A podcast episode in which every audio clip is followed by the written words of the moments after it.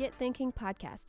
Today we're going to be going over quiz number two. Its topic is order or chaos. So let's go ahead and start at question one. Question one says, How did the universe begin? Well, we can go right to Genesis chapter 1, verse 1, and it says, In the beginning, God created the heavens and the earth.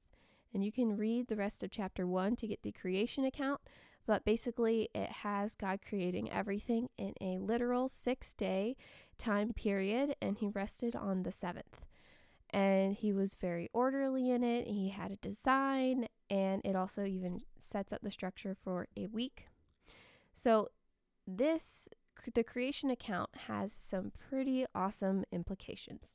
Um, by saying in the beginning, God, that implies that He is omnipresent, that means he always existed and he's everywhere. Um, that he's omniscient, mean, which means he's all knowing, and that he's omni omnipotent, excuse me, which means that he is all powerful. So, Genesis 1 1 lays out the ultimate authority of God and that he is the creator and there is nothing bigger than him. It also showcases his order and his design. So, that is so those are some of the implications from how the universe began. Let's hop to question number 2, kind of relates this. It says if the universe was created by an omnipotent, omniscient, omnipresent creator, what does this imply? This is a checkbox question, so you can pick more than one. I'll go ahead and read the options. Option 1. There are op- absolutes. Option 2. There can be order. Option 3. The creation is inferior to the creator. Option 4. Everything is relative and left to the governance by the creation. Option 5. There is more to existence than the physical world. And option 6. Basically, this creator is the ultimate authority. So I'm just going to go ahead back through each option and saying if it's correct or incorrect. Option 1. There are absolutes. This is correct because if there is this ultimate authority creator, then there can be absolutes because he is an ab because he as the ultimate authority has the only authority to generate absolutes. Um, all right, there can be order. So, as God even demonstrated in his creation of the universe, he's very orderly and he has a system for things. Uh, and I don't have the verse up right now, but I think it's in Job where it says that uh, seasons will continue and uh, the seasons will come until Jesus comes back. So God has the world set in a specific orderly pattern that's not going to change un- until he comes back.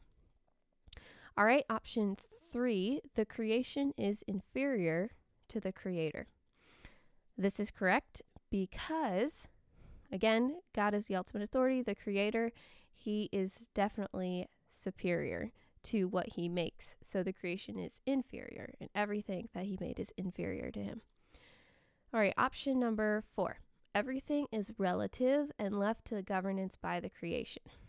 Obviously, this is incorrect uh, because it's in opposition to what we just answered, but given that there can be absolutes and order, that everything is definitely not relative.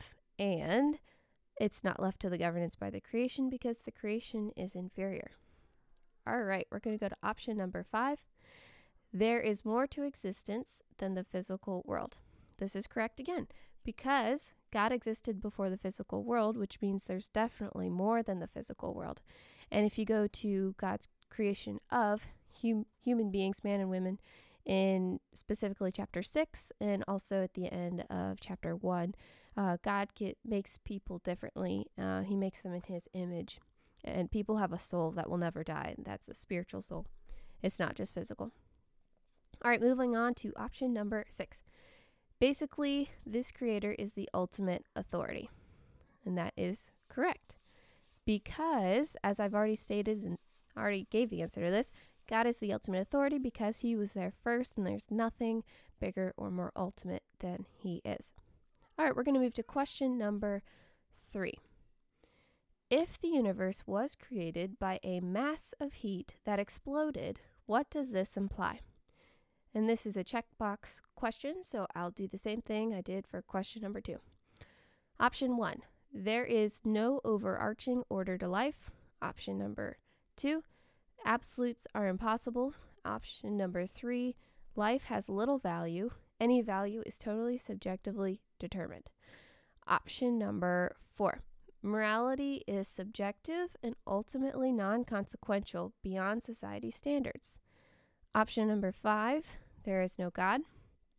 Option number six there are specific constants that can be relied upon. Option number seven some people are more advanced or evolved than others.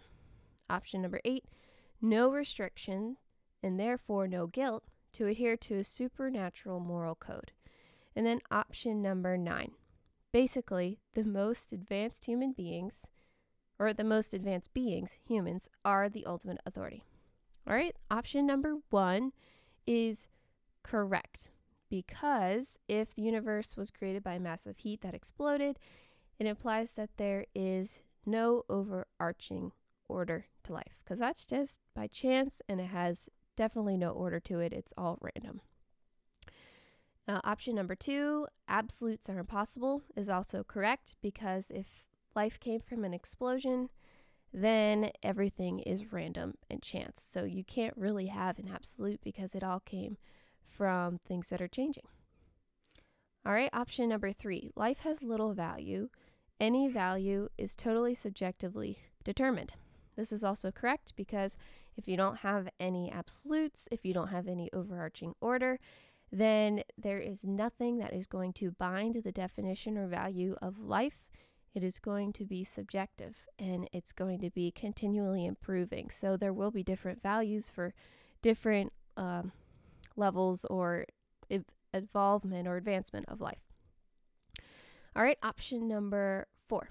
Morality is subjective and ultimately non consequential beyond society's standards. This is correct because if you have that random chance as the beginning of the universe, then you have that lack of absolutes and order. So it's left to the subjective determination of people.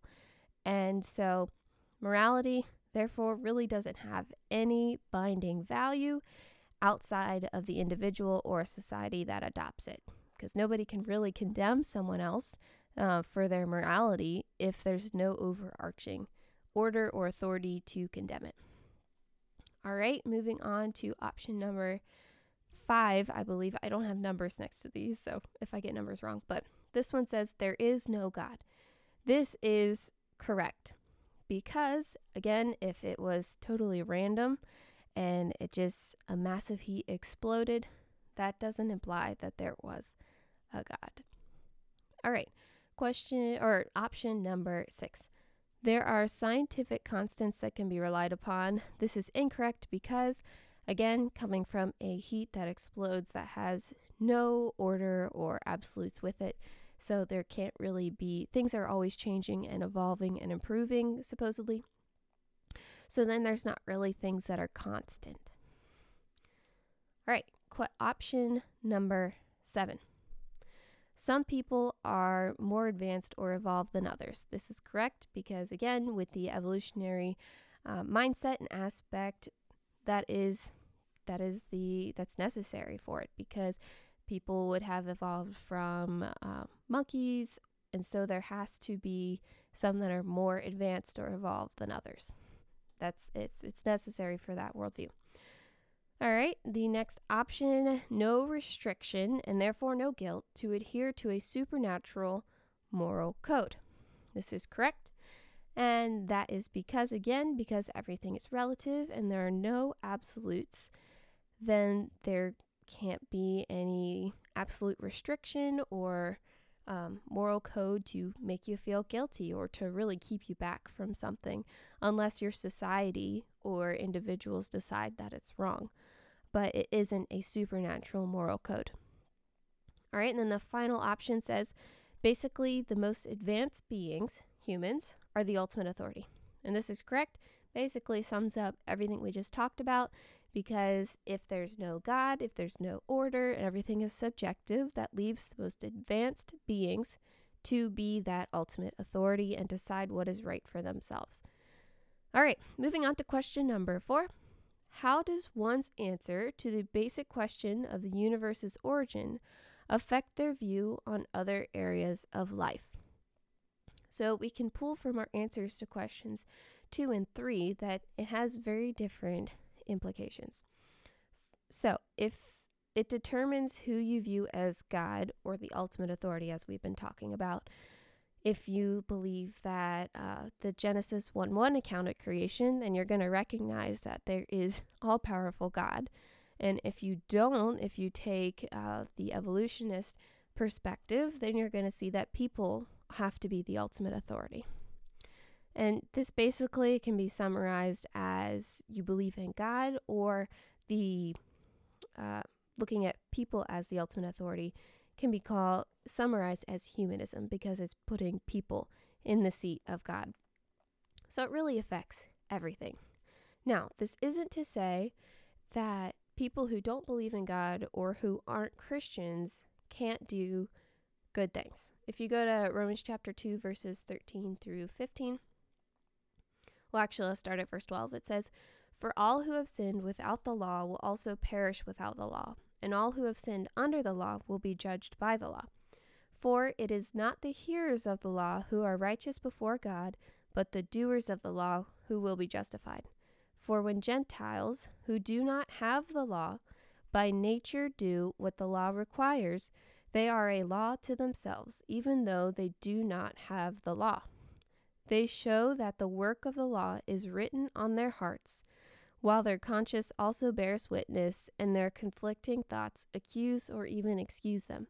On that day, when according to my gospel, God judges the secrets of men by Christ Jesus. That passage kind of shows how people or the Gentiles who don't have the law, who don't know the law, um, act in accordance with the law, show that it's it is as it word, words it that it is written on their hearts. So, and it's kind of a conscious, they just know. Uh, so, I mean, people can still act in accordance with what God says and do good things, but it's still that, that humanist, people as ultimate authority worldview will affect a lot of what they do. All right, we're going to move to question number five. It says, What was the general conviction of America's founders in answering this question and how did that translate in the formation of the country? This is a multiple choice question, so I will go ahead and read the options. Option one, they recognized that there was a creator. This led them to also recognize that rights come from the creator, not the government, and that there are absolutes, that there is truth of supernatural origin that must guide and govern the individual in order for society to have order and liberty. And then the second option says they recognized that there was a purely scientific origin to the universe. This led them to leave all moral and value determinations to the minds of people. Morality and standards could be reinterpreted over time to evolve with the culture. Now, the correct option is option number one. And I wanted to go and read a couple quotes from uh, different founders which I think is going to be very cool to do. And so, first off, I have Gouverneur Morris. He was a revolutionary officer, a member of the Continental Congress. He was a signer of the Constitution. He said, There must be religion. When a ligament is torn, society is disjointed and its members perish. A little bit further, it says, The most important of all lessons is the denunciation of ruin to every state that rejects the precepts of religion. Next up, I have Benjamin Rush. He was a signer of the Declaration of Independence. He was a Surgeon General of the Continental Army. He helped ratify the United States Constitution. And he said, I do not believe that the Constitution was an offspring of inspiration, but I am as satisfied that it is as much the work of a divine providence as any of the miracles recorded in the Old and New Testament. Next up, we have, or I have, uh, the Congress, the United States Congress from 1854. It says the great, vital, and conservative element in our system is the belief of our people in the pure doctrines and the divine truths of the gospel of Jesus Christ. Next, we have from John Quincy Adams. He was the sixth president of the United States. He was a Secretary of State, a U.S. Senator, and a U.S. Representative. And he said, In the chain of human events, the birthday of the nation is indissolubly linked with the birthday of the Savior. The Declaration of Independence laid the cornerstone of human government upon the first precepts of Christianity. So I have two left. First is John Adams. He was a signer of the Declaration of Independence. Uh, he was also one of two signers of the Bill of Rights.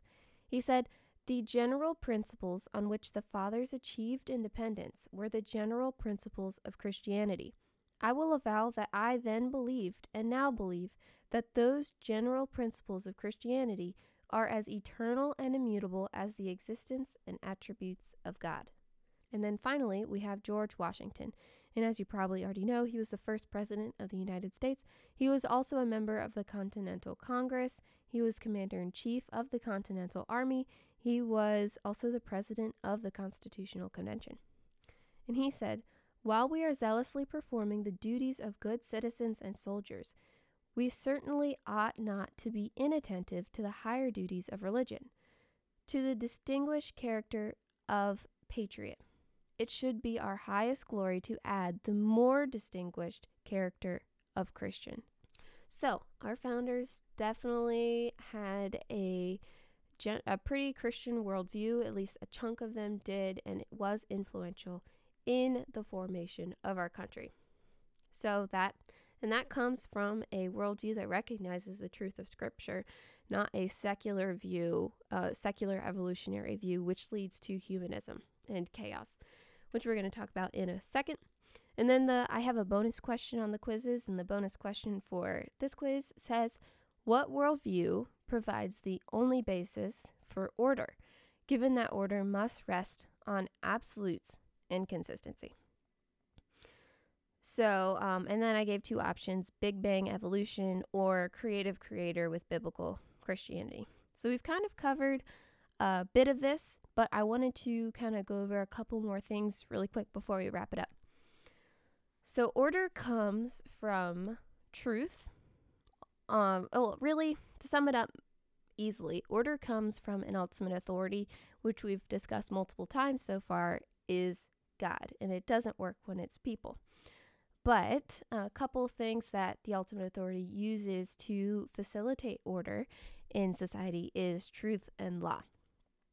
Uh, when I was, I guess, 17, it was when I, a few years ago, it was like my first, one of my first college classes, and I wrote a paper and I was really excited about it. I called it The Source of Order, and I talked about basically humanism versus uh, biblical Christianity and the chaos that humanism uh, brings. And I, I wanted to read the uh, abstract that I had for that paper because I think it sums it up pretty well. It says disorder is blatantly obvious in today's society. Violence, rebellion, lies, among many other maladies, are evidences of this fact. To sustain an orderly society, truth, ultimate authority, and law must be defined and their sources must be acknowledged. Culture cannot maintain freedom and order if these three aspects are incorrectly interpreted. Firstly, truth does not originate in man, it comes from God and is articulated in the Bible. Similarly, ultimate authority is not found in the individual. God alone holds the reins of ultimate authority. The final aspect, law, follows the pattern of the previous two. Law, um, i.e., right and wrong, cannot be determined by fallible man. Only God can be the just lawmaker. In the end, there are two major competing perspectives on these aspects to order the humanistic view and the biblical view. One of these is man centered and the other is God centered. It comes down to either one believing in God as the ultimate authority or one believing and elevating himself to be his own God. Society and culture will only plummet into perpetual disorder when man continuously rebels against God as the ultimate authority, the source of truth, and the just lawmaker. So, God is the source of order. He, he had it uh, illustrated in his creation. He has it illustrated throughout scripture, actually. And so he is a God of order. And when people reject God and reject his standards and his patterns, then they are rejecting that order and will only be going into anarchy and chaos. Right and wrong have to come from an absolute source. And right and wrong are what facilitate law.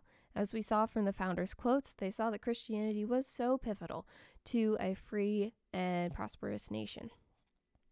Absolute morality is the foundation for law, and it only comes from an ultimate authority, and that is found in the Bible, and it is God. So, I uh, hope you guys had a great day, and I hope you were challenged and encouraged in today's episode. If you would like to fill out the quiz on your own, you can access it on Instagram in the in our Instagram bio at get.thinking.minds.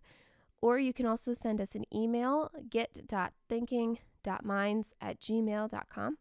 And if you want to subscribe to our weekly quiz, you can DM us or send us an email. Love to add you. And if you have any questions or comments, suggestions, if you disagree, you can also let, let us know. I'd love to hear it. And I hope you guys have a great rest of your day and let's get thinking.